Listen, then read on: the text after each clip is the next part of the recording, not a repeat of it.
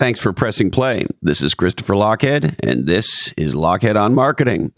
On this episode, one of the most high profile CMOs in the tech world, my buddy Dave Gerhardt, aka DG, who is the CMO of Privy, is here.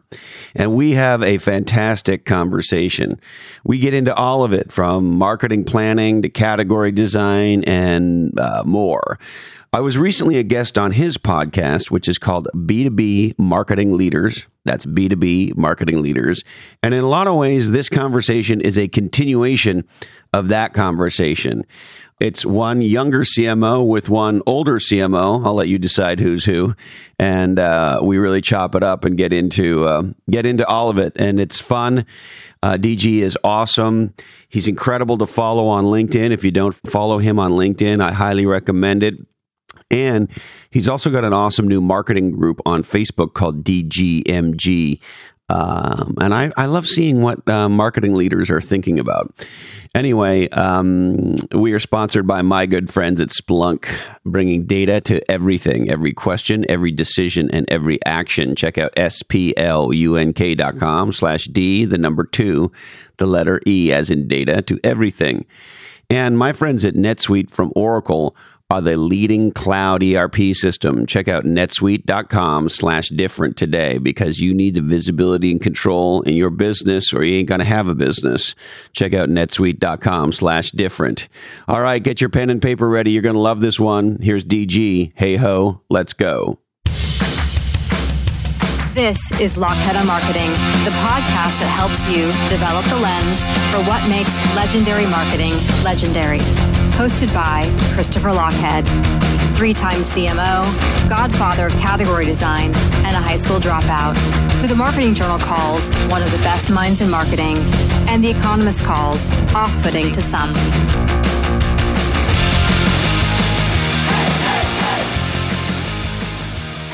So, is there anything hot or burning you want to talk about in marketing right now? You know what's funny? For some reason, the first question that everybody asks me, and I hate when people say that. I get this question a lot because who am I to get question? But for real, something's happened in the last two, four, six months where everybody's first question they ask is about category creation and and design. Gee, I wonder why. I spent 34 fucking years trying to make that the t- first topic of conversation. just for the record. That's like messaging in a nutshell, right? Which is like you got to tell the same story over and over and over and over and over, and then until one day, you know, it takes off and you can be, you know, wherever you are doing your thing. But it's interesting that a lot of people are asking about it, and I think it's encouraging because I think even if you don't set out to go and create a billion dollar category creation, you know, by the way you defined it, uh, I think it's an interesting move if you're the coffee shop down the street. Absolutely right? Like you were on my podcast talking a lot about e-bikes and, and, and different niches like that. And so I think, I think there's a lot of intersection between somehow category and niche actually are really related somehow in my head. Well, niche is a small category, really, and and it's maybe not as yeah. ambitious, if you will, as sort of you know Steve Jobs, Sara Blakely, uh, Elon Musk type category stuff. But the other interesting thing I wanted to show you this Kevin Maney in he's the guy who wrote uh, Play Bigger with us. And anyway, one of the things he said was category design is a new lens on business. And once you have the lens, you use it and you see new categories everywhere. And so, yeah. of course, I've, I've seen these new categories everywhere for most of my adult life. Here's another one I, I got recently. Check this out. This was a um, I just spoke at um, Ray Wang's enterprise conference, and they send the speakers a gift bag. And this was in the gift bag and this thing, this little box, is from Mophie, and you put your phone in it, and it charges your phone, but they call it, you ready for this? UV sanitizer with huh. wireless charging. And so this is your COVID iPhone charger. You put your iPhone in here, it charges, and it sanitizes your phone, your smartphone. New category. I've seen that. My father-in-law had had one of those. They were early COVID when everybody's wearing gloves to the grocery store. Um, he he got one. So yeah, that's two two and one. I, I, just found out about it recently, but there you go, whole new category of COVID cleaning charger. So that's that's one thing. Honestly, what most marketers are thinking about right now is 2021 and planning. And I'd be curious to know your take on on planning, right? You've been you've done the CMO thing a bunch of times. You work with a bunch of companies. I always get frustrated by the planning process because you're asked to for one month out of the year, you're asked to make a plan for 12 months. And it's, it, it, can be really impossible to know what the next three, four, five months look like. And so I've always just like, I'm always interested in hearing other people's, you know, thoughts from like a planning perspective. But do you have any like guidance around how you would want to be thinking about that? Yeah, actually, surprisingly, I do. I think it's important. And I think that the way to think about it maybe, and I say this more like an idea and less like an is, is that your plan is sort of a framework. So in marketing, there's certain things we know, right? So if we have a big, if we're in B2B tech like you and me, if we have a big user customer conference every year in May or September or whenever it is, we know we're going to do that. If we have a rigorous product roadmap, internal product roadmap, we have a general idea that you know in June we're going to be launching a big new product, and eh, maybe it'll slip to September or whatever. But we know there's one or two or three or whatever it is, big product launches that we're going to be doing. Right. We know from a planning perspective what our bookings or revenue or sales goals are for the year quarterized and that allows us to work back to you know what marketing needs to do to help produce those numbers whether it's campaigns that drive leads or whether it's uh, training and sales enablement or what have you so i think at the beginning of the planning process there are major things that we can kind of wrap our arms around that are knowns that we can plan for. And we can, in some cases, particularly if we've done those things in the past at the company that we're at, you know, we can budget them. If we know that the last time we did a lightning strike for a new product launch, we spent X hundred thousands or X million or whatever it is, depending on the size of your company. You know, we can sort of have a rough idea that, that we might be uh, investing that amount of money this time and so forth and so on. So I think there's some things like that that we can anchor to then I think after that, the next sort of layer of granularity is there's some major things that we can bucketize, right? We we can roughly know how much we want to spend on product marketing and management. We can roughly how many people we need, et cetera. We can roughly game out how much we might might need in campaigns and things like that. And so, if you take the sort of very big buckets in market PR, blah blah blah, if we're doing an owned media strategy, and if we're not, we're stupid you know, we know how much our podcast costs. We know how much our, our content strategy generally costs and how to distribute that shit. So I think there's some things that you can get your arms around for a 12 month look forward into the new year. Yeah. I like that. All that said, I like that. We have to have massive flexibility, right? Because we might find out in in January or we might find out in March that you know hey there's a shit that we've been doing digitally that we were only experimenting with that's really working and we want to take a bunch of money from here and invest it over here cuz we're on to something right so that's why I think it's it's a framework uh, maybe more than a hardcore plan the way maybe finance would would think of a plan um, does that make sense yeah, yeah, yeah. I like that. I like that. And I, I think that's where a lot of people get stuck is they get paralyzed by the, well, what are we going to be doing on, uh, you know, April 7th? And it's like, no, no, no. What, what are the big buckets? And I like that you mentioned lightning strike because it's almost like what you need to do is sit down, forget before you even pull up a, a, a Google slides or whatever, get on a piece of paper out and write down what are all the lightning strikes that you know of for the year. Right okay, our conference is this day, Dreamforce is this day. We want to we want to do this thing this time. Okay, now you got three. Well, can you get through the year with three things? No, we got to come up with more. Okay, so let me go talk to the product team. Okay, we got these four launches. So now I got seven things. Okay. Now you can start to figure out like, well, in this month I'm going to have to make something up. And so in this month, this month is going to we're, we're going to make up a holiday and we're going to create a whole campaign around. Okay, cool. Good idea, right? okay, now where are we at? And it's kind of like this, you know, I think it, it is a mix of like this art and science of like, all right, what can you get from the company? And you got to be able to push in all those areas. And so, like, where I'm at is like, hey, here's the marketing plan for the year, but I have nothing from product. And so I'm in the executive team meeting being like, product team, what do you got for us? Right. you know, you and, and, and, because ultimately we can go six months without something from you, but it's hard to go a year with nothing, right? I was involved with a company once. Yeah. Uh, I was on the board of, and the fucking product team took two years off. Well, guess what? no, really, no, nothing major of consequence. Yeah, nits and nets. Well, guess what? We lost the entire category battle because sooner or later, marketing can't just make shit up. Right. We do sell stuff. hey, here's a question for you related to this because I was going to ask you, but I don't. I want to. In my Facebook group, you commented something like, "I po- I posted this video from this new app called Descript, and I was like, this is a great product. It's a lot easier doing marketing for a product that doesn't suck." And you kind of had a controversial uh, push back on that, which I which I, I also agree with because I like to change my mind. Is um, well, so of course, on one level, I agree with you, and of course, I love great legendary products, right? so uh, let's not be stupid. okay, That said, when Evian was designing the bottled water category, there were a few things that were true. Number one, the competition was free and available everywhere. the same. Called tap water, exactly. Number two, in a blind product taste test, 10 out of 10 people said it tasted like water. So it was free, and from a product perspective, very hard to distinguish, particularly when blind, right? So they created a massive category, which they dominate, and now has created all these subcategories. We just had um, uh, Kara Goldin on Follow Your Different, the founder of Hint Water, unbelievably fantastic, inspiring entrepreneur. She's got a new book out. She's awesome.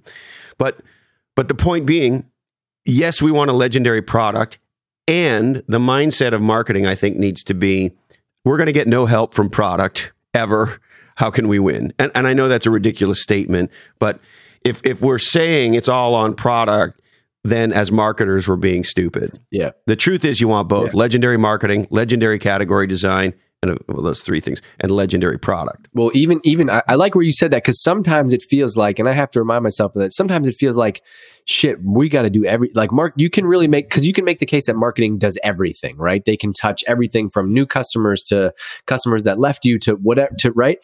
And so when I I've always felt better when I've just thought about the market the, the plan. Now, hey, marketing is even though I'm a big egomaniac and I love marketing, marketing is just one piece of the brand of the whole business puzzle right? And so marketing has to have a contribution, product has to have a contribution, and sales has to have a contribution too. I think there's not enough like there's not enough realization that in marketing it's it's marketing and sales, not hey, we got to work together. And so maybe the solution is not to just continue to grow leads with through some shitty ebook or whatever. It's like how can we actually hey, maybe we should spend maybe, we should hire three new people and spend working on sales training and sales enablement because if we can improve the conversion rate of this stage of the funnel, then we don't need to go generate 5,000 new leads. Yes. Okay. Now we're starting to get a plan together. There's different levers. So like I think that the best marketers today really are thinking beyond just marketing. And and and I, I work with someone now, and he's he's amazing at this. Where he's like, hold on, hold on, why continue to grow the top of the funnel at this rate? Where if we can fix churn in this segment, and so you can have marketers that are thinking about that, then you can really build a, a, a revenue focused plan as a marketer. Amen. Hallelujah, brother. And to be clear, with all due respect to marketing, product, finance, and everyone else in the B2B space, the hardest job in the company is sales. Yes. Getting somebody to pay millions of dollars for your, you know, in the world that we live, or gr- uh, certainly I grew up in enterprise software, you know, getting a major bank to spend $25 million on a bunch of zeros and ones that they can't even touch is a very fucking hard thing to do, point A. Right. And point B, I think if you can't sell, you have no business being in marketing. Because in some ways, in many ways, and we did an episode on this a while ago, marketing is sales at scale. Anyway, all that said, there's air wars and there's ground wars. And they're very, they're both of them are incredibly important. And I've worked with legendary sales organizations and leaders, and I've worked with non legendary, and I know which one I'll take. And I'll tell you, my legendary sales friends are some of the most powerful relationships I've ever had in my 34 year career.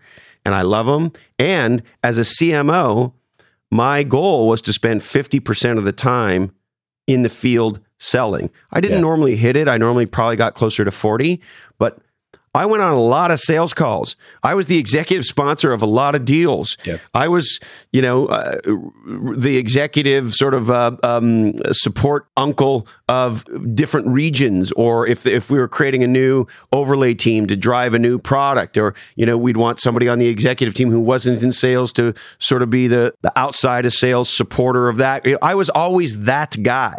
You know what's interesting about that though?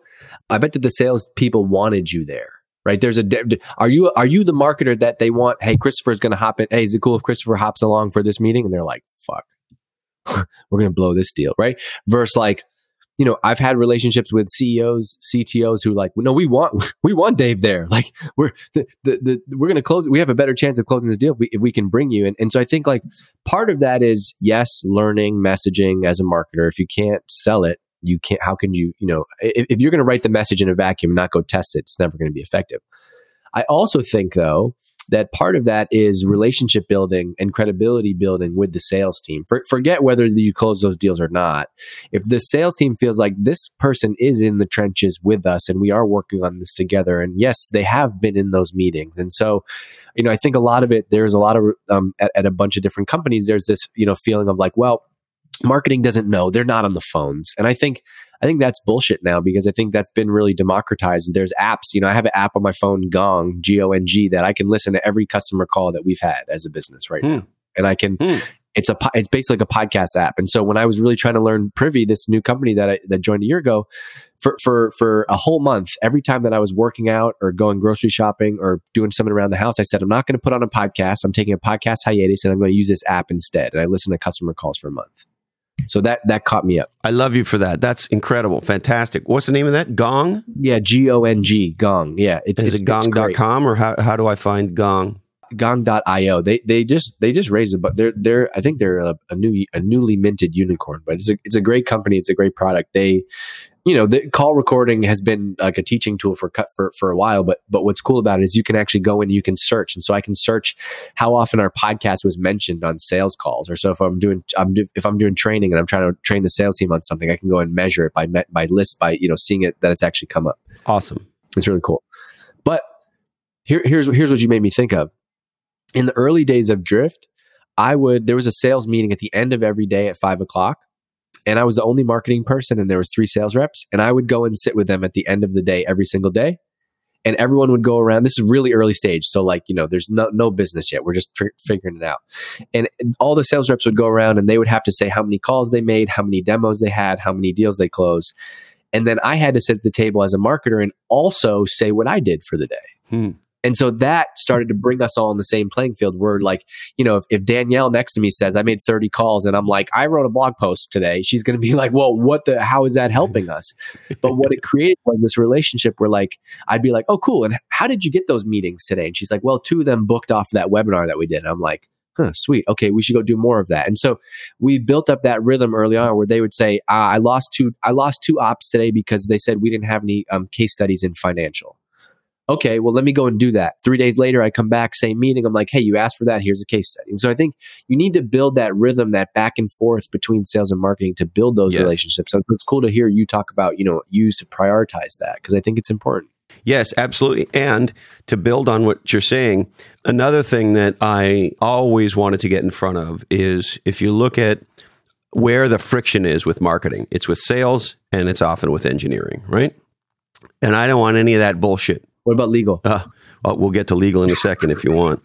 I have a strong opinion on legal, as you might expect. Um, and I, have had great relationships with uh, legal leaders in my career. But to get rid of the stupid friction, there were certain things that I would do. A big one was what we're talking about, which is just be part of the sales cycle. And to your point at the top of, of that, my goal was always to be the most requested executive in the company on a sales call. Mm. Because if the field thought, if salespeople thought, hey man, if we get Lochhead to do the corporate pitch, it's gonna go better.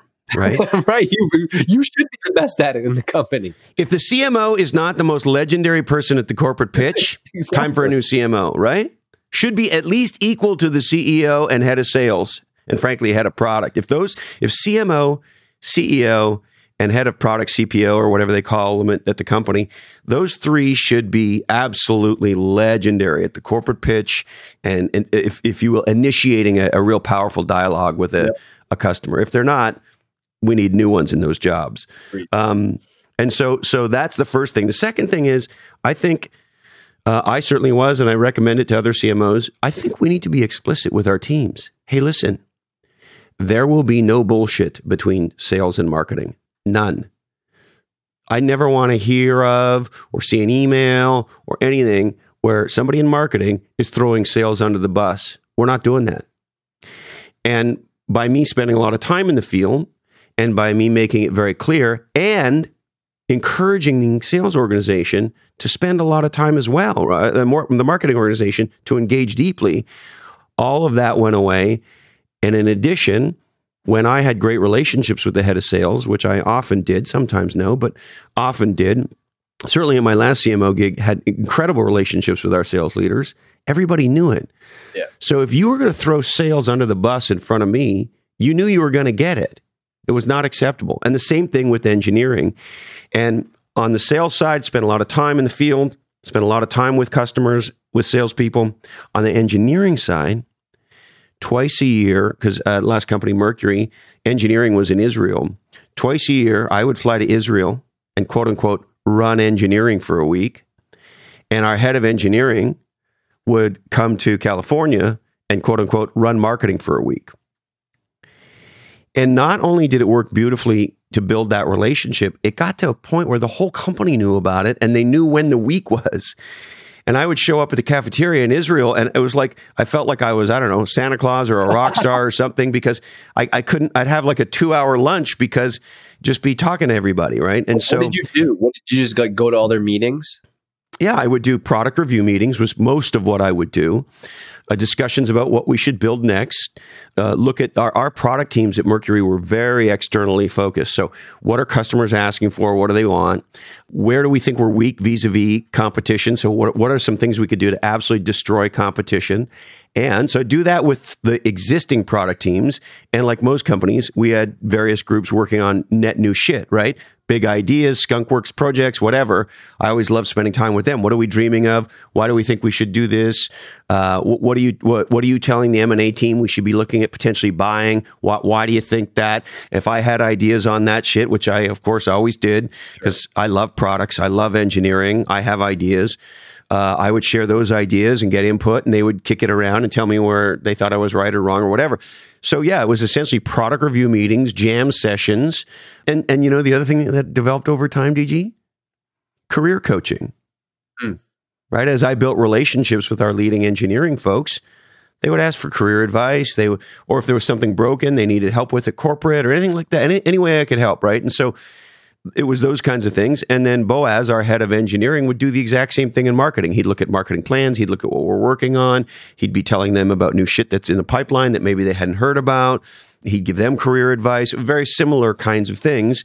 Uh, and then at the end of the week, he and I would get together. We'd take copious notes and uh, we'd spend, it was normally about half a day, sometimes a day, just giving each other all our learnings and insights all around what we learned and it would help with our organizations. And he'd say, ah, I'm not sure so and so is very strong. I didn't like their answer on such and, you know, so people development and all that stuff. And, and, and so we became, you know, brothers in that way. And, and the same thing developed over time with sales because I had spent so, so, much time with sales. And so you can get to a place as the head of marketing where you destroy all of that stupidity around, oh, I know the leads and when, when, when get a new product and all that stuff we can flatten that stupidity and focus yeah. where we need to focus, which is on designing and dominating the category, building legendary products, and building a legendary company that customers love and, and people want to work at. Yeah, I, I think, and being guided by, in order for you two to make that work, you all had to have shared goals. And so I think like a lot of breakdowns happen where, you know, if you have two different execs who are not both aligned on revenue, then you're going to have a lot of the bullshit that comes up between sales and marketing. Yeah, well, get yourself aligned for fuck's sakes. Yeah, no kidding. I'm going to completely change this topic, but I have a note that I want to ask you about because it's you always do it. You're really good at naming things. Like you have these little names for things like you don't just talk about marketing. You have lightning strikes and you have air, you know, are you an air or like, is it an air attack or a ground attack? And, and you have another one, which is like, are you a, are you a farm? You have different types of CMOs, right? What do you call farmers them? and fighters? Farmers and fighters. And for people listening, what you're witnessing from Christopher is actually a masterclass in successful marketing because what he's sharing is not something brand new. Those are those are roles, but he's giving them names, and something happens when you give something a name. And so, like I meant to tell you this last time, but I just think it's such a it's such a powerful lesson that like if you have your own business, let's say you sell to cybersecurity, like the more you can name your own things. Don't just call it your blog. Give your blog a name. Give your event a name. Give your podcast a name. Give your way of doing things a name. Give your category a name. It's such a good lesson and and a lot of people just don't do it. And and so i was gonna the long-winded way of saying that was that part was for listeners but this part is for you which is did you did you do those intentionally or do you just catch yourself like oh i'm gonna call it that and i'm gonna make it stick no it's incredibly intentional. Because when you name something you frame something. You give people a way to think about it. And i do it all the time. Actually it's so funny you bring this up I was just jamming with a guy on on LinkedIn that I don't know very well, but we were sort of talking about stuff, and uh, it sort of veered off into the personal. And I was telling him um, how great I thought my wife was. I, I, don't know how we got there. I you know, I'll chase you down any zebra hole you want to go, right? So we were talking about life and something, something. And I, I don't know where it led to that, but and I was telling him how great I thought she was and um, and he and he started to share with me about his wife. In this this case, uh, he's married to his college sweetheart, but they didn't get married when they were young. They they broke up or whatever happened. They went and married other people, did whatever they did, and then some twenty years later or whatever it was, now they got married for the first time. And he said, you know, she's my soulmate and this and that and the other. So he's describing all this. We're going back and forth. It's a great story. And I said to her, I said to him, "What's her name?" Hmm because I don't just refer to Carrie as my wife. Because if I say to you, my wife, it has very little power. When I, when I call her her name, Carrie, all of a sudden, we build a relationship. It's the very beginning of a relationship. And so I said to him, What's her name? Because I wanted to make her real. I wanted to make her human, not just his wife. Yeah. The other thing about it that's really powerful, I think, is as you know, I'm a student of languaging, as are you. We use languaging to frame and change thinking. And a demarcation point in language creates a demarcation point in thinking, which creates a demarcation point in action. So when we call them winos and bums, we have one kind of a relationship with them, and that's what the people who live on the street used to be called. When we call them homeless people, it changes everything. You treat a bum one way right. and a homeless person another way. Like the poor, the poorly named, like social distancing was poorly named. It should have been physical distancing, right? Like, Amen. We want to be socially connected, but unfortunately, we we need some physical distance for the next however long this is going to be. Yes, yeah. it's not socially awesome. distance. You you, yes. you you hit on like this is like the most important copywriting lesson too, which is like to be um, specific, right? To, to be to be specific because when you're specific, you paint when you're specific, you paint a visual picture in somebody's mind. And so when you say my wife, it doesn't it's not specific. When you say Carrie, I'm I'm already uh, instantly p- trying to picture like you know how tall is your wife? What what does she look like? Like you know where is she from? Like you just you just naturally do it. Where you know if I'm writing copy, I'm going to say hey go go get our new mint chocolate chip ice cream verse uh, christopher could you imagine having two you know uh, uh, scoops of mint chocolate chip ice cream with those big chunks of chocolate chips in them with two globs of warm hot fudge and, and whipped cream like you're starting to like you know salivate and, and, and picture that and so even in the simplest form being specific and giving something a name is really powerful yes for example uh, I've been getting into a lot of trouble on social media lately because um, uh, uh, I'm taking a stand on certain social issues. Sure. And one of them is stop fucking killing black people. And so I have very good friends in Philadelphia, and I have a couple of good uh, black friends in Philadelphia. And I believe his name uh, w- w- was Walter Wallace. If I'm wrong, I apologize. Um, who was most recently killed, the young man with the knife that was that was shot over ten times by the cops, who was having a mental breakdown. And when that happened, I posted on social media, stop fucking killing black people. And I got a lot of pushback from white people. And they said, well, you know, he had a knife. The cops told him to stand down. You know, he didn't do what he was told. Tough shit. And I said, well, number one, 90% of the cops in London don't carry guns. They deal with guys having mental breakdowns with knives all the time, mm. and they don't fire around. That's point A. Point B, And when I wrote a post about this, they unloaded over 10 rounds into Walter in front of his mother, Cindy. And I did that on purpose. I didn't say just in front of his mother. Right. I named her because it makes it human. It makes you relate to that's that's what Cindy had to witness. And so yes, when you name it, it becomes powerful. That's why we name our pets, right? We call some animals livestock and other animals are pets. Livestock generally don't have names. I have Right. seven hens. They all have names because they're pets, not livestock. Still the same animal, completely shifts the context. And so, yeah, I couldn't agree with you more. Languaging changes everything, naming changes everything. And uh, when you're specific about something, it brings it to life. It paints the picture in somebody's mind. I got another one for you while we're on this topic, related topic. Did you see the um, Expensify CEO email? I did not. Okay. So the CEO of Expensify sent out an email to their whole customer base, every email that they have in their database, basically saying, "I'm voting for Trump. You should too. Here's why." Uh, I'm sorry. I'm voting. I'm voting for Biden. You should. You should too. Here's why.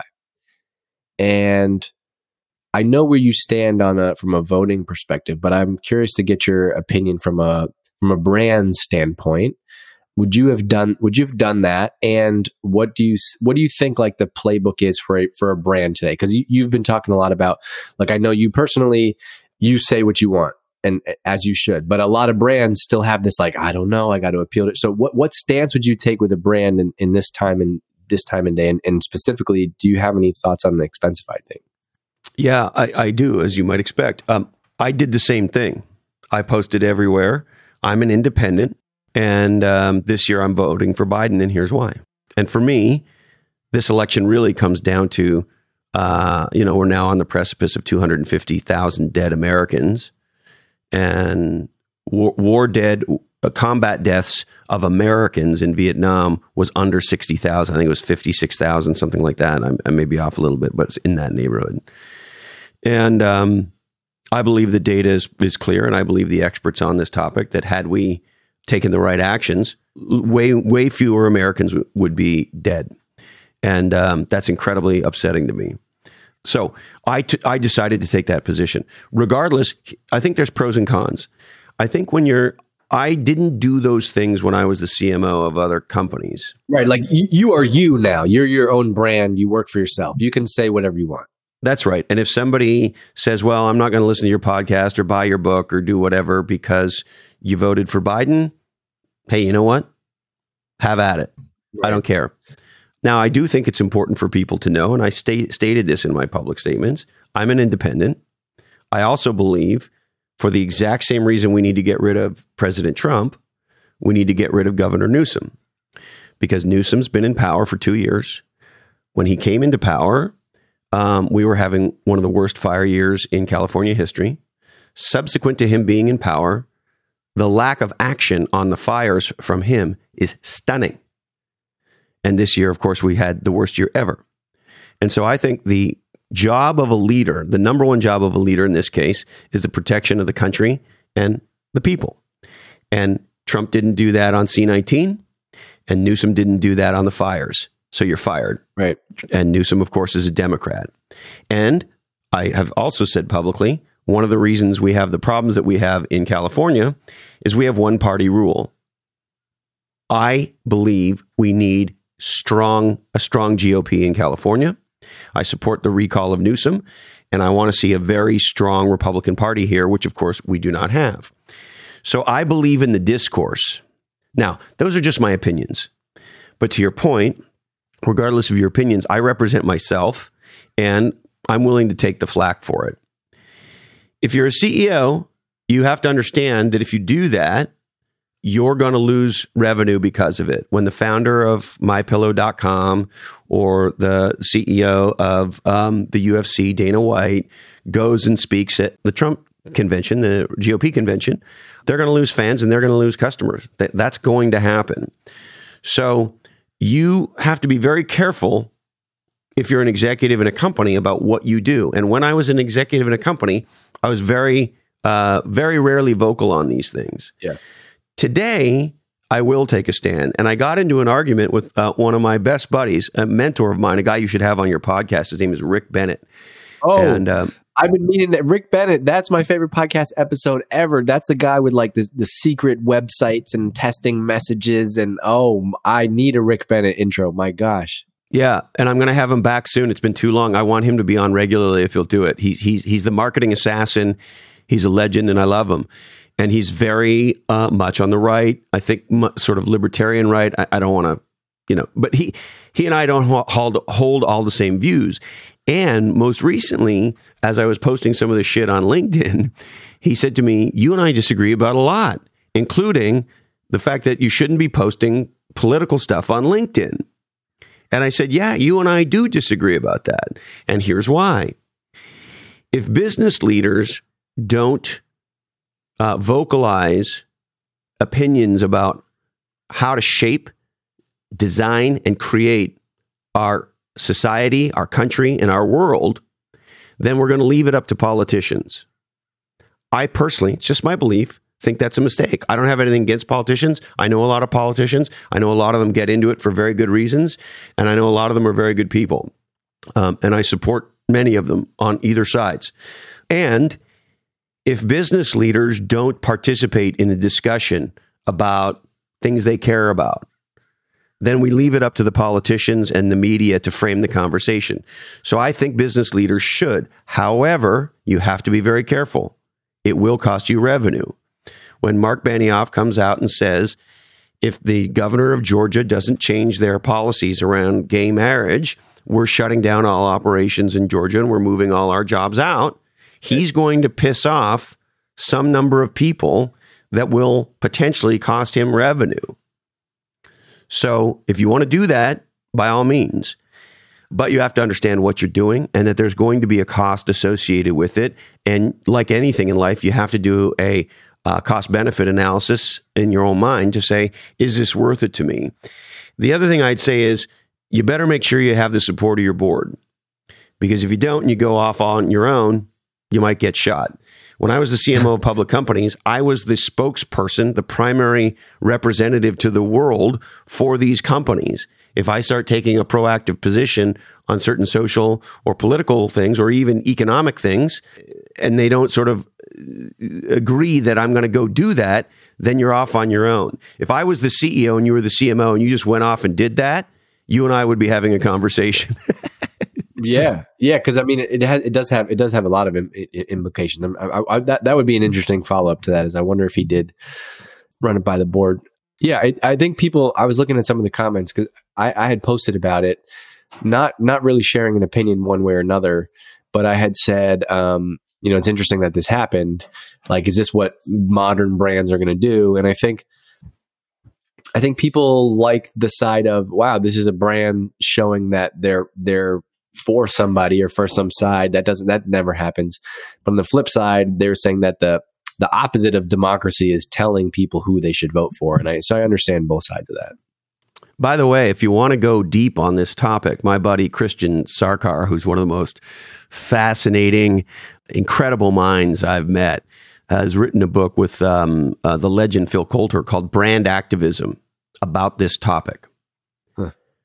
The other thing, just as a side note, because it may be important, I've also tried to make it very, very clear that A, I'm an independent, so I regularly piss off people I love on either sides of the aisle.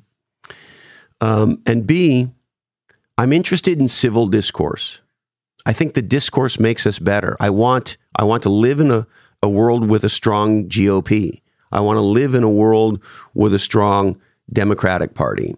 I, w- I would love to see other parties thrive if possible in this country.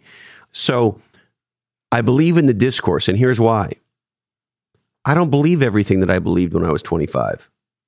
And that's because I've had conversations. Sure. I've read things, I've consumed media, uh, and I've learned things. And so I have, in some cases, outright changed my mind. In some cases, I've quote unquote evolved or moved in one way or another.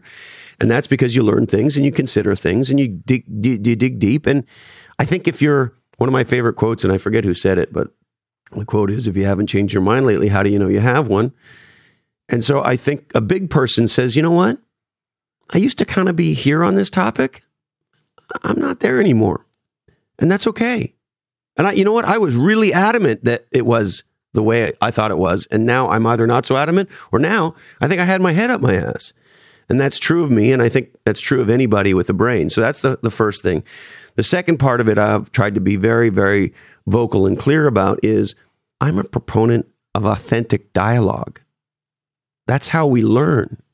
And so, as it relates to political topics or social topics, I'm interested in civil discourse. And if you're willing to be civil with me and you're willing to be rigorous with me and unpack your opinion at a level of detail, then I am with you too. Because you know what? There are people in this world who hold vastly different beliefs from mine, beliefs that I cannot understand for a second that they hold, who A, I love dearly, and B, I know are deeply good people, deeply t- tethered. You know, Rick, Rick, Rick Bennett's a great example. Rick Bennett is deeply tethered to a set of core values that I share. He is a good man. There's no question in my mind he's a good man. And he and I think a lot of different things. and that's okay. I want the civil discourse. I think it's powerful. And so hopefully, when I take a position on something, whether it's who should be president or or the situation with black people in our country or whatever whatever other thing it is, I hope that people know, at least I try to make it clear, that if, if you're a good person and we disagree, that's okay. Yeah. Nice. I I I think people can rewind and listen back to that. It's it's important. And I think brands should be the same. Yeah. If you're going to take a position, sure. You know, don't make the other side wrong. Now, by the way, if somebody picks a fight with me over it and they're not civil, I'm going to take them out to the woodshed and fucking destroy them and, and expose them for doing what they're doing. Right. So I, you, you don't get to come and punch me in the face and, and I stay civil. That's not who I am. I'm a fighter. So if you're civil with me, I'm civil with you the entire way. If you get stupid, I'm going to smack you. That's just me. But again, that's a choice I've made. I, I think personal branding is bullshit. That's just who I am. And that comes across, I think. If you're a brand or you're a CMO uh, or you're a CEO or an executive or an entrepreneur, you have to decide what your company's going to do or not. And, and if you're going to embrace this idea that that uh, Christian Sarkar calls brand activism or not, and you're going to have to deal with the facts that the fact that the chips are going to fall how they fall, and Benioff has decided to do that. Uh, there's a lot of other leaders who have not. I, have ne- I, I, if if if uh, Bezos has ever come out and said stuff like that, I'm not aware of it. So he's been neutral, best I can tell. The same thing with Gates. Gates has been pretty neutral, best I can tell. They're very clear that with the Gates Foundation, they're going to work with whoever's in the White House and they're going to try to do the best job they can, period. And they seem to be trying to be pretty apolitical. That, that's an okay position if you want to take it. It's definitely the safer position. What else? um, here, here's one. You know, it's been a long time since I sat in the CMO spot, and I'm I'm aware of that. You sit in it today. Um, what do you think are the things that are most important to be a legendary CEO uh, right now at this moment in history? Legendary CMO right now? Yeah. Hmm. I think you got to have an opinion. So speaking of opinions, I think you have to have an opinion. I think you have to have a strong and when I say opinion, I think you you have to have a strong point of view of like how marketing should be done. You you need to be open and flexible and change your mind, but I think you have to have a sense of um, you know, here's how we're going to do marketing here. Uh, I expect this level of quality, this you know, this much production, right? That we move at this type of cadence. We have this respect from within within inside of the organization. So, um, I think that makes it that, that that's really important. The the other thing is, I think that you have to believe that marketing can be the thing that carries your company. I think that the most important piece of a company today is the story. And, you know, either you've said this or others have said it, but like story is your strategy. And so if you can't articulate the story, like I think that to, to your point, like what you said earlier, I think that if you're the marketing leader and forget CMO, whether you could be the startup marketing manager at a six person company or the CMO of a thousand person company, you got to be that person that when you stand up and speak in front of the company, people are like, take me, take me with you. I'm, I'm bought in. And, and, uh, and you know uh, that's a natural like personality trait for me. I love speaking. I love getting people fired up. I do that. But but i've, I've spent a lot of time working on it. And I, I think that just people don't appreciate that as enough as you have to be that spokesperson. You have to be that that leader that person who can who can rally the team against hard decisions uh, challenges you know sharing updates and and and you know cheerleading the team but also going to the product team. Like I took pride in going and sitting down with the 50 people on the product team and getting them fired up. Like, hey, I'm to go, we're to, we're to really tell the we're to promote the, we're to promote this amazing thing that you just built and it's to blow your mind and it's to be amazing. Cause I think like when you get marketing right, it can make everybody in the company feel proud to work at that company because they, it, marketing gives you these assets. Like my company wrote this book my company put on this event. Cause usually if you're like, whether you're the PR manager or you write code or you're in customer success, like there's not often, you don't have a lot of tactical, tangible things. You can tell your parents, yeah, go to my cybersecurity.com company website. And they're like, I don't know. But if you're like, my company wrote a book, they're like, whoa. And I think, I think marketing has the power to do that. So to me, like storytelling um, first, then the, the, the third piece of it is really, and it sounds corny and cliche, but I'm really realizing this firsthand is it is is people. You have to have an amazing team, and that sounds like such a bullshit like HBR article about the importance of a good team. No kidding, you need a good team, but I just think that having a good team is not always about the creativity and the talent of the team. It means that they want to work with you. They want to, you're going to change, you're going to piss people off. You're going to change plans at the last minute. You're going to ask people to do a lot with little and they're, they're inevitably going to not, you know, it's not always going to be easy. And so you want to have people that believe in you and want to work with you and want to work together and as a team do this. Um, because so much of, honestly, you know this, Christopher, like marketing, black and white of the black and white, like playbook of marketing is easy of business is easy.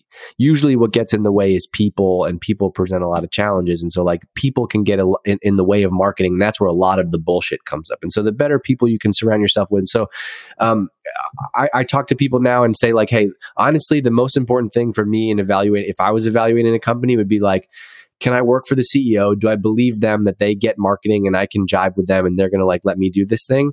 And can I work with this team? Can we as a team be be successful and can we go and do these things together? Because you can have all the great marketing ideas in the world, but if you can't go and get it done with the team, you you as a you as a CEO, you don't actually do anything. my my job is spent talking to other people. Uh, to this morning, I just created a placeholder slide deck and sent out the agenda for our, our team meeting tomorrow. You know, like that's my job. I got to update the budget today, and so you have to be able to really have a team that you can trust and and and and let them run at the same time. And look, that's a long, like winded way of, of of talking to you about this, but I just think like it's not.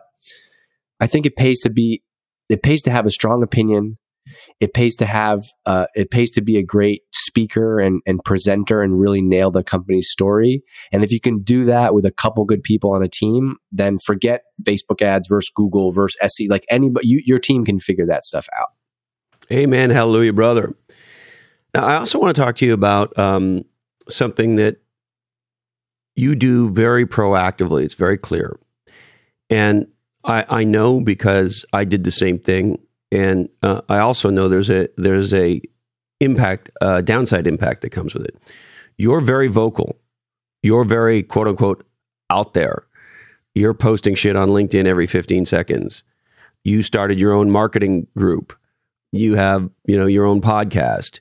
You're, to your point on speaking, like you are fucking out there, and you're out there for the company, Privy, but you're also out there as DG, DG Marketing Group, DG Podcast, all that shit. Like you're you're you're building your own profile as well as the company's.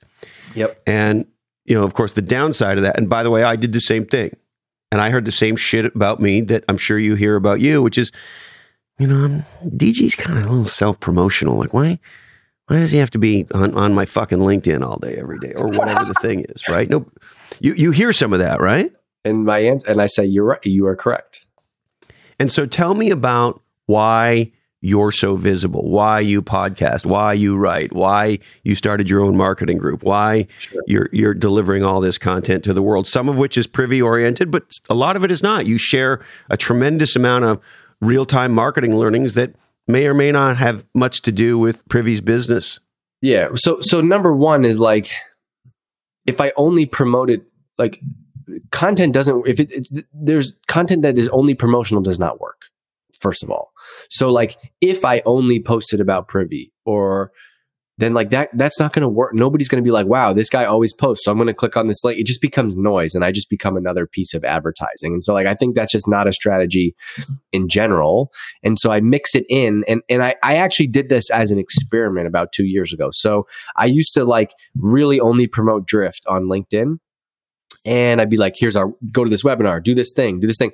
Then I stopped and I just talked about marketing, not about drift, but about marketing. Marketing is the thing that I love. To me, it's like, it's kind of like my craft. Like a, a technical person, their thing might be like, I'm going to go build a SaaS company. Like my thing is marketing and I love to work on it and teach it and, and practice it. And so I just shared all that stuff. And I was like, whoa, the engagement is like skyrocketing when I'm not talking about, when I'm not promoting or pushing a product on anybody.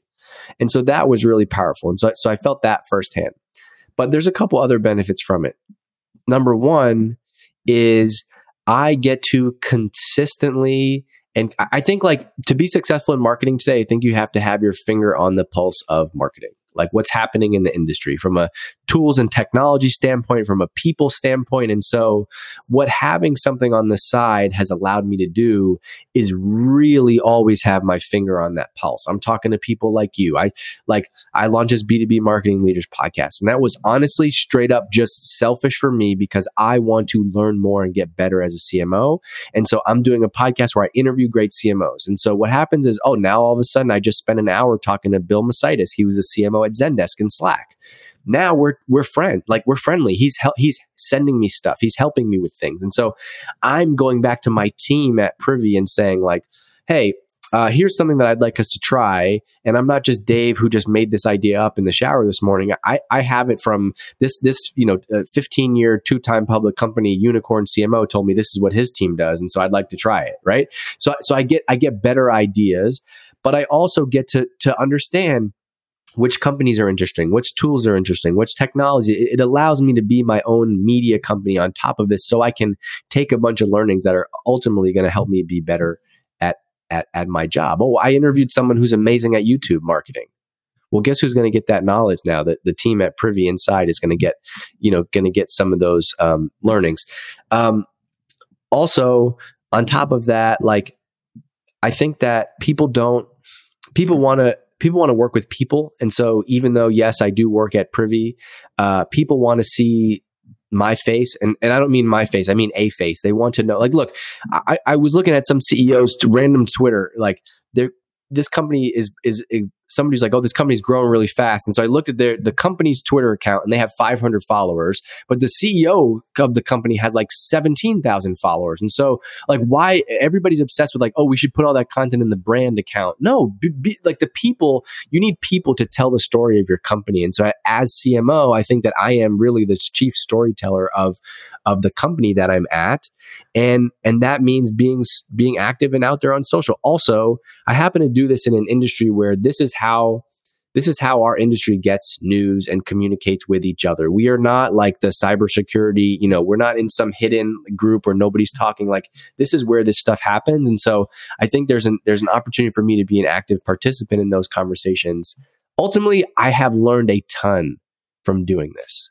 I'm always posting new stuff, which means I'm always trying to find new stuff, which means I'm always reading more books and I'm talking to more people. I'm learning about new strategies and tips and tactics. And I just think that it's a competitive advantage. There are definitely some cons to it, of course, but I would be hard pressed to, to, to do that cost benefit analysis and not, and not see the positive ROI on, on, on that side of it. So I don't know. Uh, amen. Hallelujah. Thank you for that. And by the way, it's never it's never it's never somebody who's ever posted anything on online that that says that. It's like the person who's who's who you know who has no real strong knowledge of content and social media. I, I, you know, I just, I, so I, that take gets me so pissed off because I just think it's a completely wrong way to, to look at it. You know, you're putting yourself out there for so many more positive opportunities, or you, you could be that. That's why I hate stealth mode. I've told, I've talked about this. I hate stealth mode as a company. Like I would be, if I launched an e- commerce company tomorrow, before I even sold a product, I would be telling you about how I'm building the company and doing it on social media. Like, I just think it's such an advantage. I couldn't agree more. And you're amazing at it. And you have taught me much by just watching you. And of course, we've had many uh, legendary conversations, and I hope we have many, many, many more. You just mentioned you. I, I know we're wrapping up, but like you mentioned another important thing. We can take as much time as you want. By the way, podcasts are free or close to free. So it's also it's also what I am. I have I, I I am talented at it. Like, and I don't mean that in an arrogant way. It's like I am terrible at math. I'm terrible at finance. I'm terrible at spreadsheets. The thing that I'm good at is writing and communication. And so uh, this is not hard for me to do. It's not, people think that I'm like, I'm sitting in my office all right, he's got to compose his LinkedIn post for the day. And I've got two hours on my count. Like I'll be walking down the street and pushing one of my kids in a stroller. And I'm like, oh, here's an interesting idea I thought of. Boop, sent it. And, and, and even like my marketing group, the reason I created it is because this is who I am on this podcast and off. I'm just always thinking and talking about marketing. And so the difference was, oh, I'm going to record an eight minute podcast into my phone after I worked out and I'm going to upload that with my group. And I wanted people to share that with because am I the only weirdo that's thinking about landing pages while I'm working out? I can't be. And so I'm going to post that and I'm going to share that online. And so some people are not going to like that, but it's not for everybody. But the overwhelming, what you do get though is you do get like super fans and the power of a community. And this, the, the, you know, when you get it right, you, your Facebook group is insane too. The people that you're, you're the follow your different group, like, you know, that is the community, what you can learn from that. And so I just think it's, it's such an advantage if you can do it. However, I'm not expecting everybody to do that because that's not natural. Same way if I'm working with a CEO and I'm like, you know, people, hey, Dave, I want to get my CEO really out there on social media and I really want to get them on YouTube. And I'm like, well, how are they on camera? And they're like, terrible okay, well then don't fucking put them on YouTube. Then start a newsletter, start a start a blog, right? Like ghost write for them. You have to match. Same way you have to match a company. You have to match marketing channels to the strengths of the people that you have on the team and the company. And this, the same thing applies with this. it's so true. and I've learned so much from you. You know, the interesting thing on the community that's nice of you to say for the follow your different community. I, I feel like I pretty much suck at it. It's not something I feel I, I actually don't feel uh, great about my social media skills and especially my quote unquote community skills. And so when you created uh, DGMG, and, and people for years have been saying, you know, you need to build your community and you need this, you need that. And I'm like, ah, oh, fuck, I, I don't. Uh. To your point, like it's like, uh, I, I don't want to play tuba. I want to play guitar, yeah. right? So I never really I mean, yes, we have a wonderful group. I love the interaction. It's fun, but it's not my core thing the, the way I think DGMG is for you. Like you're sure. on it, right? And and and so, but and for years, people have said, "Oh, you need to really do that, and you should start your own marketing group and this and that." And so, a, I love your marketing group because I find it interesting. I love the window into what people are thinking. I love when people ask questions. From time to time, I respond to one of them, and you created the marketing group that I don't have to create. right. And okay, you're so, great at it, and I can participate if, uh, yeah. uh, when I feel like it and fucking have at it. Yeah. And what, what you said is also important, which is like, I think with content, with any type of publishing, the opportunity is to just be the one that hits, that presses send because what I'm sharing is not groundbreaking. I don't have a PhD in something important. Like, I'm sharing marketing tips and, tr- and strategy, but I know that 99% of people maybe have thought that, but didn't hit send on it. And that's the competitive advantage that I have. And so with the group, I, I'd be lying. Like I don't sit around and plot on creative ways to get engagement. I'm like, huh, why can't the CMO be the CRO? I'm going to post that in my Facebook group and see what happens. You know, sure enough, five hours later, oh, we struck a nerve.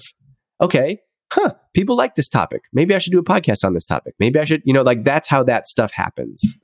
Actually, further to your point, there was a question in your group that somebody asked, and it was something along these lines. It was like, can you have a successful marketing career past 50 in tech or something like that? And I thought, that's a great question. So I wrote a response and it got some engagement. I thought, that's really interesting. Okay. So I took it, I cleaned the response up a little bit, and I posted it on LinkedIn and it went ba boom. Well, guess what? Same thing. I'm now going to do a podcast on this and a blog on lochhead.com on this because hit a nerve. Would I have thought of that on my own? I don't know. Probably not. But somebody in your group asked it. Surprise, surprise. I have I have an opinion and I'm 52 years old. Actually, you know, I've been saying I was 53. The other day, a friend of mine said to me, You know, you're 52. but, anyways, I digress. Well, this has been multiple years in once. But like what you talked about, that to me is like that is the secret to being to, to being good at content for your personal for for personally for your company for whatever, which is going to where people are talking about the thing that you that you need to be in the conversation about oh wow i can contribute i can add value i am over 50 and i do have a career in this world. And so you shared your take. You shared it saw that people were interested in it and then you thought huh there's more here. You could if we're really talking like you could really you could write a book like no bullshit. I could you, write a book you, you could write a book how, how to how to build a marketing career over 50 and that book would blow up because everybody over 50 in in tech or whatever niche you wanted to be would buy that book. And so like that's also why i am out there so much on social media because i think it is such a in a world where like hacks are really not good, one hack is to just, if you can just be putting stuff out into the world always, we have this mechanism to like basically test your ideas. And so, like Rick Bennett, back Rick Bennett Salesforce days, right? He had to set up like all these websites and find ways to like, you know, get ghost traffic to them where I can just mm-hmm. post something on LinkedIn that doesn't cost me anything or, or, and i think that's the value of it. That's how you message chess or you send an email to your list right? Because christopher what you could do is you could if you have an email list let's I, whether you do or don't doesn't matter but you could literally email your list and be like hey so i'm really on this topic lately about um, being successful in tech over 50 and i have this crazy idea. I wonder if i could write a book about it. Just curious if i wrote that book would you buy it what you get back in your inbox is 500 people that say, yes, I would buy it. And so now not only have you tested this idea, but you now have people who basically have already pulled out their credit card to buy it. And so now you have $20,000 in sales before you've even written a word in the book. And that to me is like, that's the most important piece of marketing. And if I like summarize all the things that I do, it's, it's that one play in, in one example. I love everything about what you just said. And I would also like to add to it and say the thing that I admire about how you do this is you, my friend, are the opposite of the fucking hustle porn stars. okay? They're idiot hustle porn stars who say, "Oh, you should be putting out 250 pieces of content a day," and then they just puke shit on social media all day long. Oh, I'm yep. in the bathroom now those those guys, right? The the, the Kardashianization of the fucking business, yeah. marketing, yeah. and entrepreneurial world. I can't stand any of those assholes. You're not that. And here's why, in my opinion, there is a very big difference between creating content and making a contribution. Yep. And you are you are trying to give a lot more than you're trying to get. And and you're and you're dealing at the idea level not at the self promotion level, the Kardashian, how, how does my ass look in these pants, right? Which is what these hustle porn stars are essentially doing. They're, they are, they just want attention. Some of hmm. them have come right out and say, I'm in the attention business. Sure. Well, if you're in the attention business, go fuck yourself. Why, why should we pay attention to you because you spew crap just because you want your, your, you know, genitalia tickled on social media all day, every day? Go fuck yourself, right?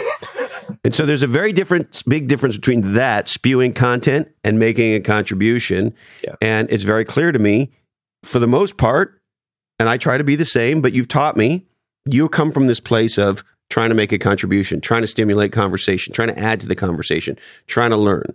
Yeah, I mean, every once in a while, everybody's got something that they need to promote, and and whatever that that that is how it goes. But yeah, I think I also think that's the best content strategy, which is like to not if you're if you're an expert if, if you're a quote unquote expert or have expert knowledge in an area so my, my father-in-law is a carpenter he has no interest in making his business bigger but i know for a fact that if i if he was like hey you can take over my business i would turn him into like the number one diy guy on youtube and he would be the way he would win would be like we'd be making 100 YouTube videos of like how to fix everyday things around the house.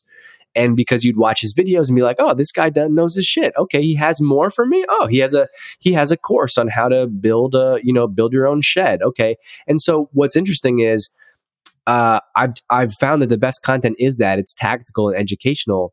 But that's last year. I was like, you know what? I want to see. I want to see if there's like a paid member. I'm really interested in like paid content, and I was like, I wonder if there's a paid membership version of this. And so I was like, ah, some people are going to be upset by this. This guy now he's charging for his content, but it all comes back to value. And so what happened was a ton of people took a chance and they said, yeah, you know what? I've been following this guy's content for a while. I'll, I'll, 10 bucks a month. Sure. Let's see.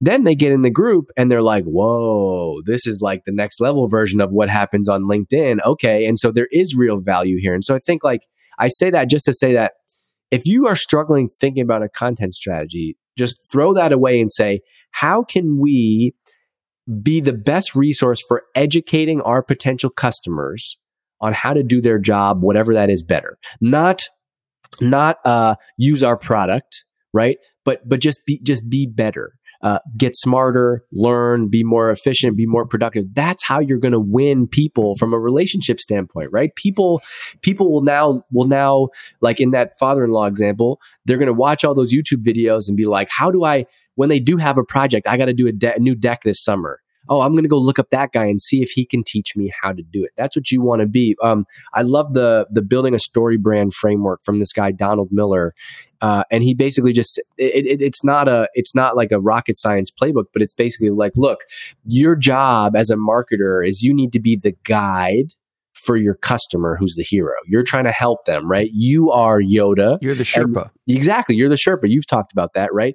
You are you're, you're you are your customer is Luke Skywalker and you are Yoda. And I love that analogy because like that's how I treat my content is like I'm just here to talk about marketing and hopefully people can learn stuff along the way. Well, and you do a great job at it. DG, anything else for today? No, this was fantastic. I'm excited that you're going to have some regular people on, especially Rick Bennett. Uh, and you know, I, am looking forward to hearing you guys hash out some of your your political differences and also talk about his assassin copywriting, you know, whatever whatever crazy stuff he did. I remember that was one of those podcasts where like I'm, I usually just try to listen. That was like I kept pulling up my phone and stopping and like writing notes down because it was it was fantastic. And I'm like, who's the modern day Rick Bennett? There's got to be somebody. I found one of them, Cole Schafer. Ooh, his stuff. You know what's funny? I reached out to him a while. I was like, "Let me get you on your. Po- Can I get you on my podcast?" He's like, "I I can't. I got to focus on copywriting." And I was like, "Damn, that's that. I appreciate that. I appreciate that. Saying no to that. I appreciate that. I've seen you post a bunch of his stuff, and I'm I'm on his email list. His stuff. His stuff is very good. And you want to know a secret? Yes, I think he's 27 or 28 years old. I, I, I think he's incredible. How did you find him? You know, I, I don't remember. Somebody introduced me to him. I talk to him about this all the time, and neither one of us can remember because I want to thank that person. I don't know. Somebody said, check this guy out, uh, honeycopy.com. But here's here's a secret. He and I are working together on a marketing guide, and it's a stunner. And the reason it's a stunner is he takes an idea, he takes a podcast episode, and he does with it whatever he wants. So he, he, he takes whatever I give him as a leap off point. So it's it's a true collaboration. He's not just writing shit that I say. No, no, no, no, no, no, no. He's taking an idea in whatever direction he wants to go with it, and he uses yeah. whatever of the idea he thinks is germane, and boom, that's the guide. And it's this it's this amazing thing of kind of the old been there done that guy and the young guy with a very sharp blade coming together and when he sent me the first you know handful of um, it's it's just in it's it's sort of like a collection of blog posts on a, on ideas is sort of how it's structured and when he sent me the first 10 or 15 of them I was just knocked over. I'm like, oh my god, this is. I don't know if anybody's going to like this, what, but I the, fucking what's love the, it. What's the format going to be like? That what's the finished publishable version going to be? Is it is it a book or is it a like online thing? What is it? What we're thinking of doing is not doing it as a book, of doing it as an online guide. He he's created a couple for himself. He's got one on copywriting and one on sort of how to build a legendary business as a freelance type guy like he is, where he shares his learnings because you know he's been incredibly successful as he, as he as he has written. He turned dreams into words into bricks because he just bought his first house. Nice. Yeah, he's incredible. How's that for the ROI on copywriting? He's going to build his entire life on it, and my personal commitment is that he has the most legendary career he can possibly have. He he's a guy that I I'm deeply invested in because he's just that great. And I think, well, shit, if he's this great at 26 or 27 or 28, however fucking old he is, right? Man, oh man, when this guy's 58, whoo, you know, he, he's uh, anyway, he's incredible. Awesome. Well, keep me posted when you do that. I would love to. I would love to find a way to help share that out with people. So, all right, DG, we'll talk soon. All right, there he is, the legendary Dave Gerhardt. And we would like to thank DG himself. Don't forget to check out his uh, marketing podcast called the B2B Marketing Leaders Podcast, everywhere you get legendary podcasts. My friends at One Life Fully Lived are the nonprofit helping you dream, plan, and live your best life. Check out the number one, lifefullylived.org. Atranet, uh, my friends at Atranet have been building legendary B2B websites in Silicon Valley for over 20 years. Check out atre.net. And there's a new podcast coming called Conquer Your Category. Stay tuned. And we, um, if you're looking at doing a podcast, or maybe you are a podcaster, check out squadcast.fm. This is the platform professionals use to do uh, internet based audio podcasts, and uh, that's what we use around here. Check out squadcast.fm. And um, my friends at uh, Rapid Media are there to help you do legendary marketing in Australia. Check out rapidmedia.com.au today. All right, this oddcast is the sole property of the Lochhead Oddcast Network. All rights do remain perturbed. We love it when you share our shit and uh, I love it when I get notes from CEOs and CMOs who say they have made this podcast mandatory listening. If you're somebody who's being forced to listen to this podcast, I apologize. We are obviously created in a studio that does contain nuts. We are produced by living podcast legend Jason DeFilippo. Check out his podcast. It's called Grumpy Old Geeks, and it's awesome, particularly if you're in the tech space. Speaking of tech, Technical Awesomeness in Lochhead.com by Jamie J. and Sarah Knox. Show notes by Diane Gervasio. And Candy Dandy keeps all the trains running on time.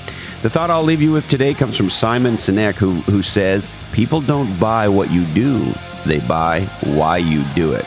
All right, thanks for tuning in. Please stay healthy, stay safe, stay legendary, and until we're together again, follow your different.